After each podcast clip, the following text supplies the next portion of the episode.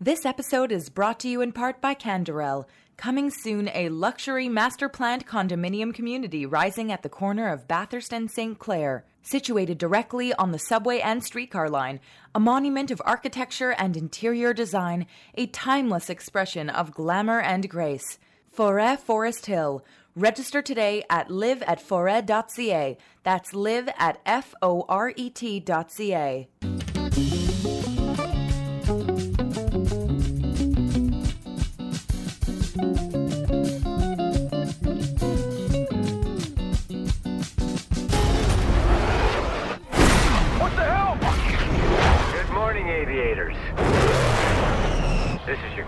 speaking. That's the trailer for the blockbuster movie Top Gun Maverick, starring Tom Cruise. And since it came out in theaters just a few weeks ago, it's already grossed a billion dollars US at the box office. And that's welcome news to Ellis Jacob. He's the CEO of Cineplex, Canada's largest cinema operator. But also, Jacob is hoping it shows Canadian movie lovers will vote with their feet and go back inside his 170 movie theaters in person after two years of spending the pandemic surfing Netflix on their couches, while the cinema industry got slammed by COVID lockdowns and capacity limits. Ellis Jacob is probably also happy that his biggest competitor, Netflix, is now bleeding subscribers and revenue, although he insisted he doesn't personally binge watch anything on Netflix. I live in a condo, and my wife always said we should have put a theater in. I said, that's why we own theaters around the country, so we can go to it. I'm Ellin Bessner, and this is what Jewish Canada sounds like for Wednesday, June the 28th, 2022. Welcome to the CJN Daily, sponsored by Metropia.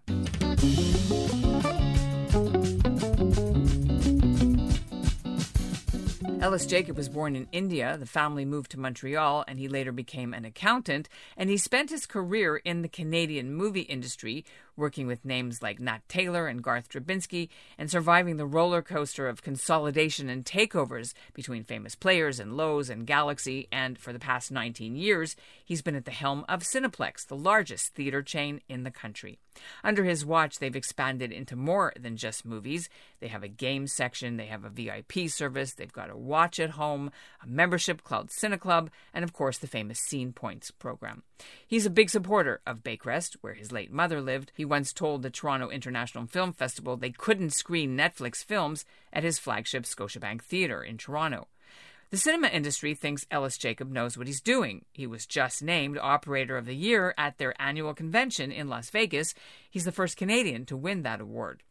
Cineplex has lost $42 million in the last quarter thanks to the pandemic, but that's half of what it lost a year ago at the same time, and it may get a big cash injection soon after a Canadian court awarded them a billion dollars in damages after the British cinema operator backed out of a takeover.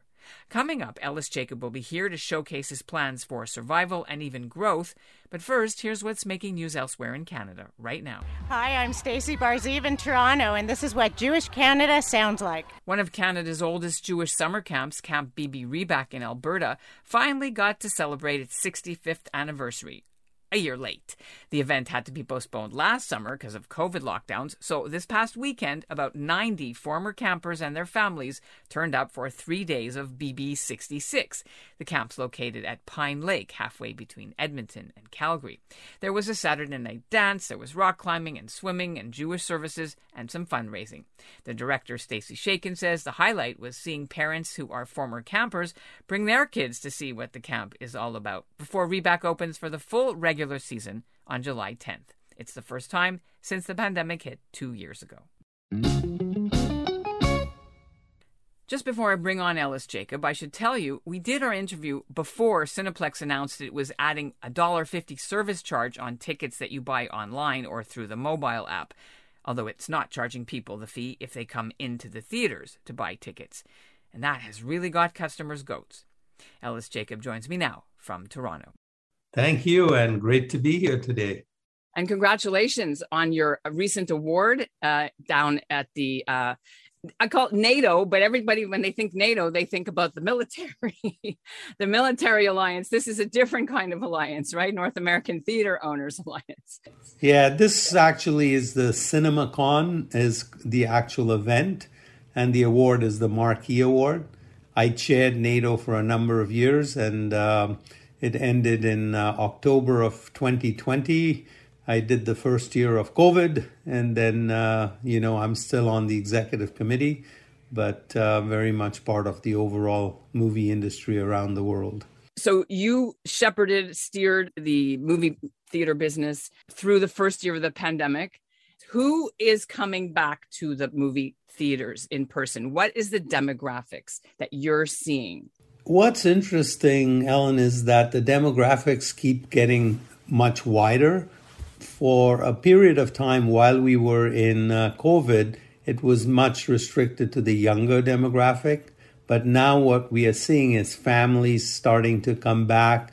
And I feel with Top Gun opening, you're even going to widen the base of, uh, you know, the demographics right across the spectrum. And I had the fortunate to uh, uh able to see the movie and uh, saw it in Las Vegas at CinemaCon.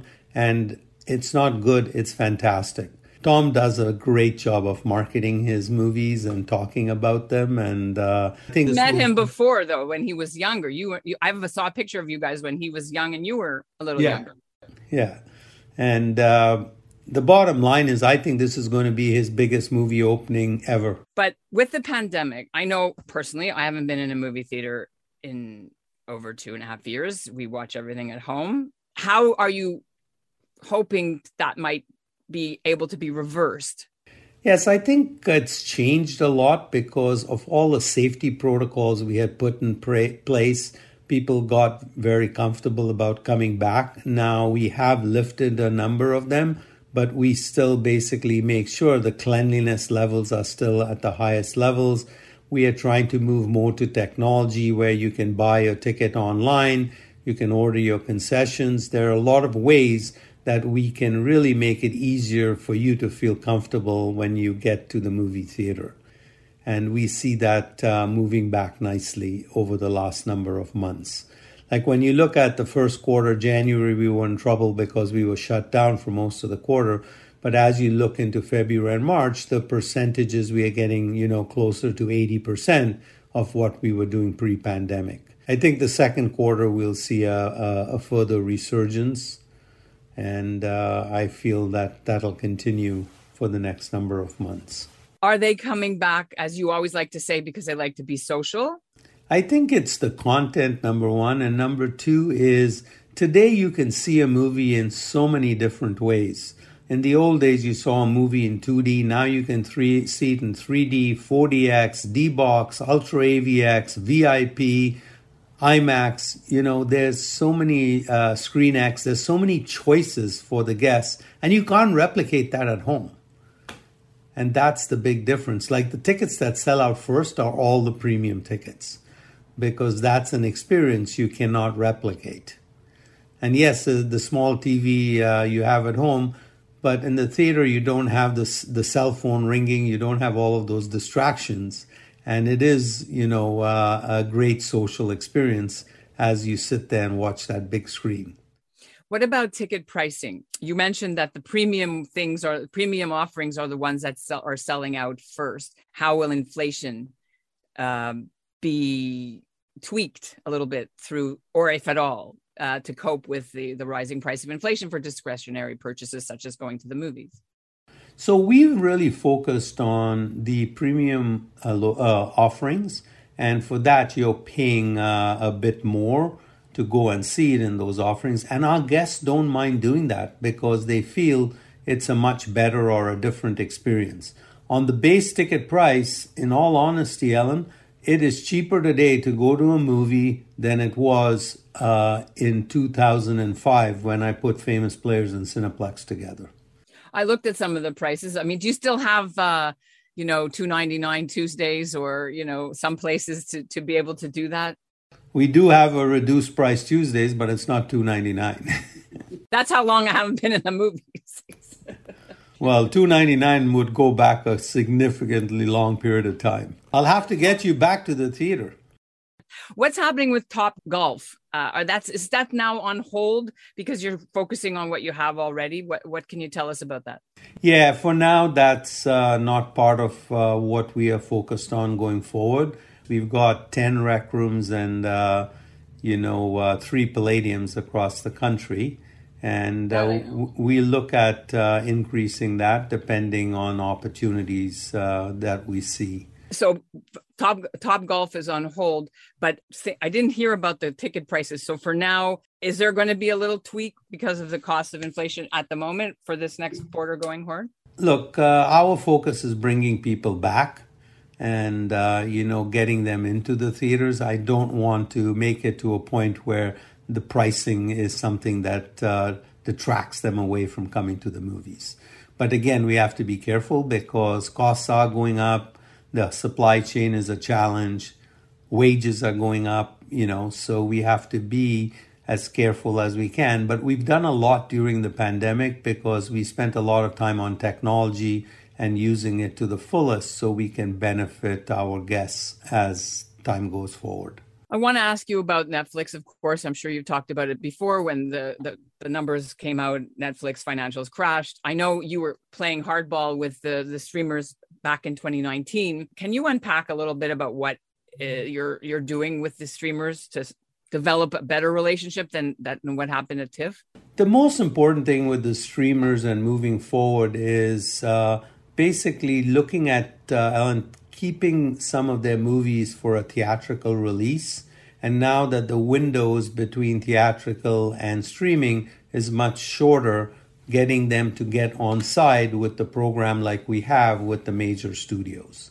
And uh, I feel that they've now realized that they've got to use the movie theaters to build their brand.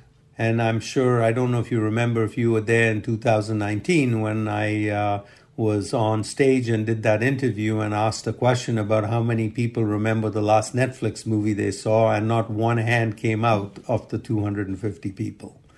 And that's what Netflix is working to change. And that's what they need to do is uh, in partnering with uh, companies like Cineplex. You mentioned um, Netflix. What was the last movie you watched on Netflix? I am not a big consumer of movies on uh, small TVs and streaming platforms. I love going to the movie theater, and that's uh, you know something I like to do. And a lot of times I go and I walk through. I'm very close to the varsity, so I go and walk through the theaters to see what's playing, and uh, you know, going to uh, uh, the movie at uh, at the same time you know, I've seen a lot of the bigger movies at the varsity when they come out, and uh, you know, I I'm ready to see Top Gun again next week. To close off, what cool new things, different or expanded things should a guest be expecting when they come to the movies in 2022 and 2023? Well, I think the VIP really raised the bar and uh, we will continue. Uh, Screen X is amazing because you're seeing the movie right, you know, on all sides, so it makes it a great experience.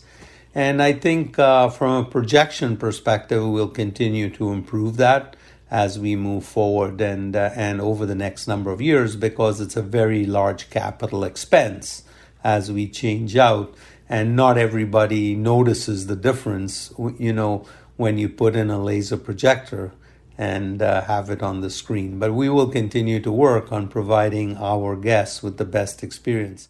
Well, I guess we'll have to use the $400 worth of gift cards that we've been sitting here for two years. Finally, that's that's another thing. Are, are, you honoring all those that nobody came during the pandemic and they had tickets and they had gift cards? What what is the situation with that? we know we are working with everybody to make sure that uh, you know we take care of. Uh, what the commitments the company has made. And, uh, you know, uh, you could have stayed home and still uh, use your cards as you could have watched uh, movies on the Cineplex store, you could have ordered. There's a lot of activity that uh, we were involved in and uh, look forward to having you back. And that's what Jewish Canada sounds like for this episode of the CJN Daily, sponsored by Metropia Integrity, Community, Quality, and Customer Care. Today's listener shoutout goes to Becca Wertman Traub and her family in Vancouver. Becca's grandmother Frieda was a Holocaust survivor who was hidden in a Polish farmer's barn for a year after losing her parents and all but one of her brothers and sisters to the death camps. Mrs. Wertman and her late husband George moved to Vancouver after the war. She was 96 when she passed away on the and you can read Becca's tribute to her energetic Bobby on the CJN website. I put the link in our show notes. And we'll end the show with a little bit of Camp BB Riback's big anniversary weekend, with staff member Grace filming a promo about why she's traveled from Australia to work there. The thing I like most about camp is the community feel and the family aspect, that everyone's in this together and we're one big happy family.